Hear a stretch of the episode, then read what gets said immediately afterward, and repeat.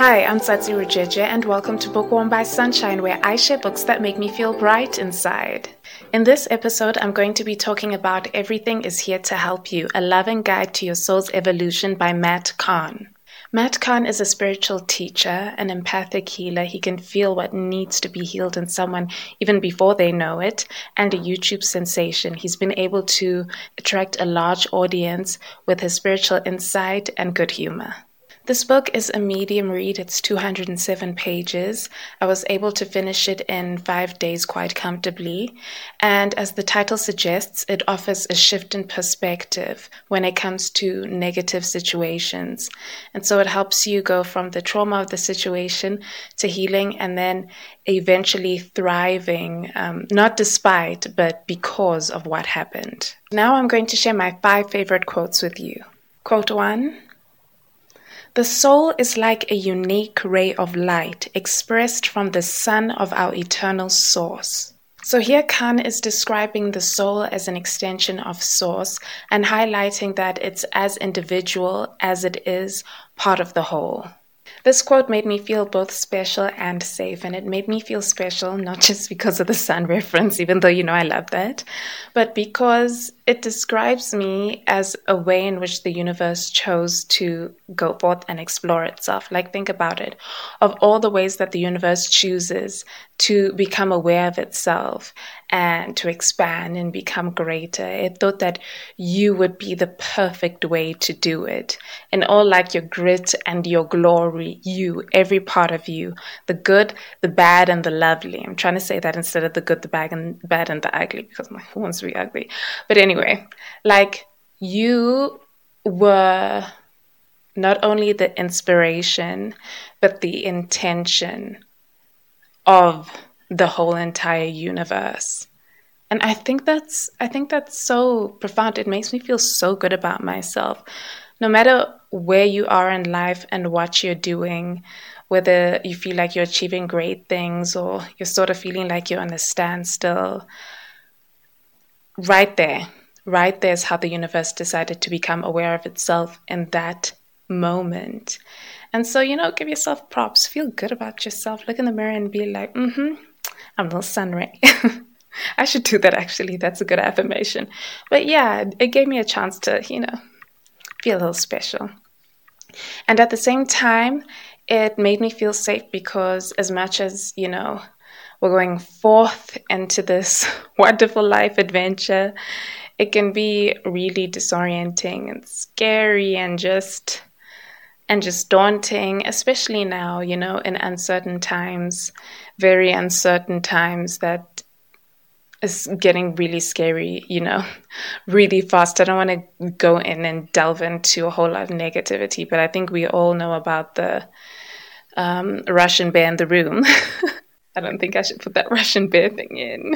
So it just makes me feel so safe that even though we're in uncertain times, there's something greater than all of us, something more powerful, something more solid, something sure thing that has my back and that's holding my hand through this life thing, through this whole experience. On to the second quote. A depth of intimacy that is equally as honorable to innocence as it is captivating to our senses. So this is on a chapter about balancing the feminine and the masculine. And this quote is especially in relation to the healthy feminine and how it's able to influence the masculine. Honestly, I found this description of the feminine so sexy. Like, is it hot in here? Like, just the combination of innocence and sensuality, the way that he put it. And it made me think of The Art of Seduction by Robert Greene. In the book, he talks about different seducer types, so different characters that are seductive to other people. And early on in the chapter, he talks about the sex siren. Now, the sex siren mixes innocence with sensuality, exactly what Kahn is talking about here. But the way that Kahn put it finally made me understand it fully, because a lot of the time we can associate innocence with infantilism. And I know a lot of us can be uncomfortable with this idea of sexualizing infantilism because of the issues we have in the world, you know, with adults hurting children. I'll just put it like that. And so in the book, in other areas of the book, Kahn talks about innocence just as like being genuine, being open-hearted. He talks about heart-centered consciousness, actually. That's his sales pitch. That's what this book encourages us to aspire to become. But this idea of innocence just as genuinity, as openness, as courage, you know, courage, the word courage comes from, or at least is associated with the word for heart in French. I think the root is Latin, but I'm not very sure. But, you know, and so that idea of innocence mixed with a captivating sensuality sounds like the juiciest, most romantic, most seductive combination. So I really, really enjoyed that. Now for quote 3. The sooner our lives become a canvas for the artistry of our most courageous decisions, the more beautiful each moment can be. So this quote is about opening your heart to find safety, especially with Source, which gives you the courage in order to go forth into the world, into life, being your authentic self, which I really believe is the whole point of this life journey that we're all on. It's all good and well, right? But for the majority of us, we need to feel safe first in order to open our hearts. And so, this kind of triggered me, like just a little bit, just not a lot, but just a little bit, because opening your heart, being basically the most vulnerable you can be, is scary. It's really, really scary. That's why you see everybody, well, not everybody, but so many people on social media saying don't catch feelings. Like, I've been seeing this trend that refuses to die, just saying that if you smile when you're looking at that text, block them, you're catching feelings. And as funny as it is, like, that's really sad, because that's what we want, whether it's romantic relationships or friends or even sometimes family, because family is not always permanent in our lives, unfortunately. But that's what we want. We want that connection. We want that intimacy with people.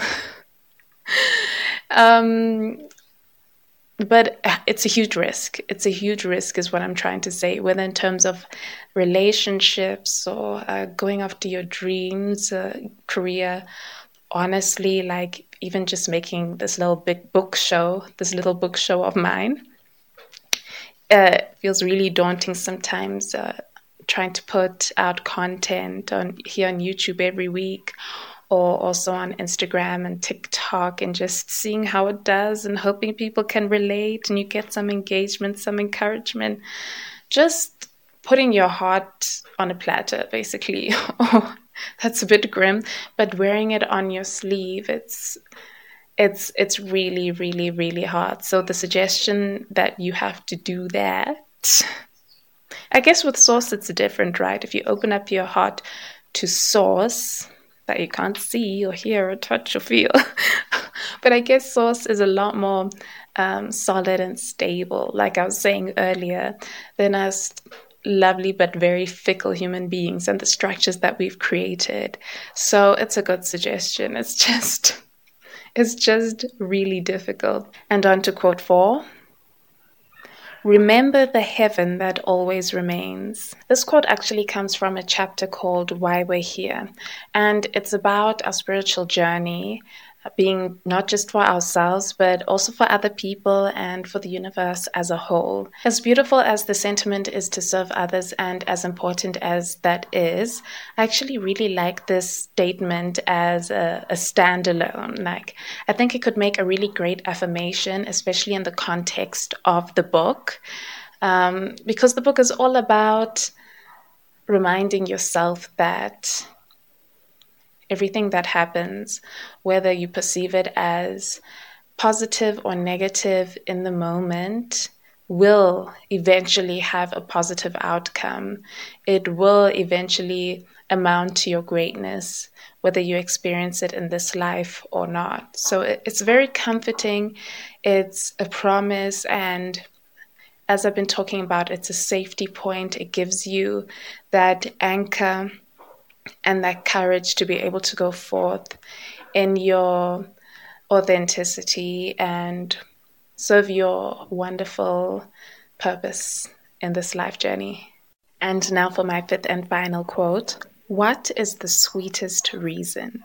This comes from a daily practice that Kahn suggests, where when you're facing a challenging situation, instead of spiraling in frustration like a lot of us usually do, you ask yourself, what is the sweetest reason for it? And this offered me a really easy hack into self-compassion. I can be someone who's really self-critical, like a lot of people, unfortunately.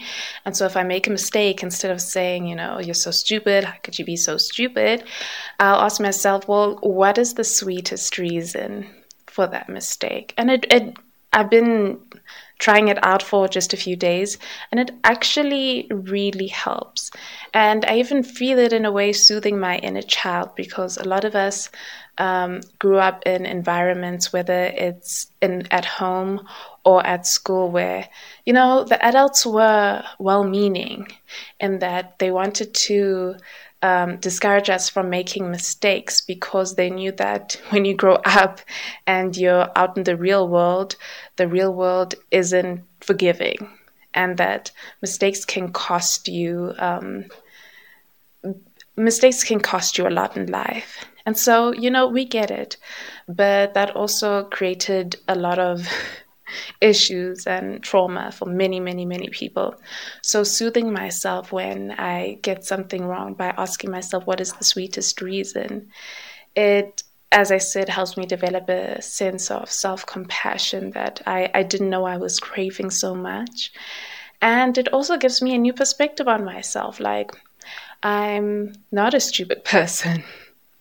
I'm a very well-meaning person. I mean well for myself, and I mean well for other people. And it's just such a fun and playful and loving way to figure that out about yourself. Overall, what I got from this book is that, firstly, Matt Kahn really knows what he's talking about. This book demonstrates a lot of knowledge and a lot of understanding. It's also really beautifully written. It's very poetic. And if I could describe his writing in one word, it would be inspired, especially when he has statements, I'll call them, that he encourages you to repeat in order to integrate the teachings he shares with you throughout the book. And especially in those statements that he claims are channeled to him from the universe. The writing is extremely, extremely inspired. I absolutely believe him that it's channeled from the universe. The words physically move you as you read them out loud. You can feel your inner child even playing around inside of you. Very moving, very heartwarming. And also this book, I feel, has given me the courage, the heart, the open-heartedness that he talks about, the heart-centered consciousness especially. He uses the idea, the phrase heart-centered consciousness, that we're being encouraged towards through the spiritual journey that we're on, whether we want to be or not. He also not really warns, but reminds us. So it gave me the courage to move forward in my journey, this life thing, this life adventure that we're all on. And it also gave me the confidence that I have the key knowledge. And I know what I'm doing here, and I'm open, but I do have some sort of navigation. And he was able to do that in one book. Like, I really feel well equipped. I don't feel like he left any holes in his heart-centered guide for us. Thank you for listening to Bookworm by Sunshine. I hope I've made you feel bright inside. Bye for now.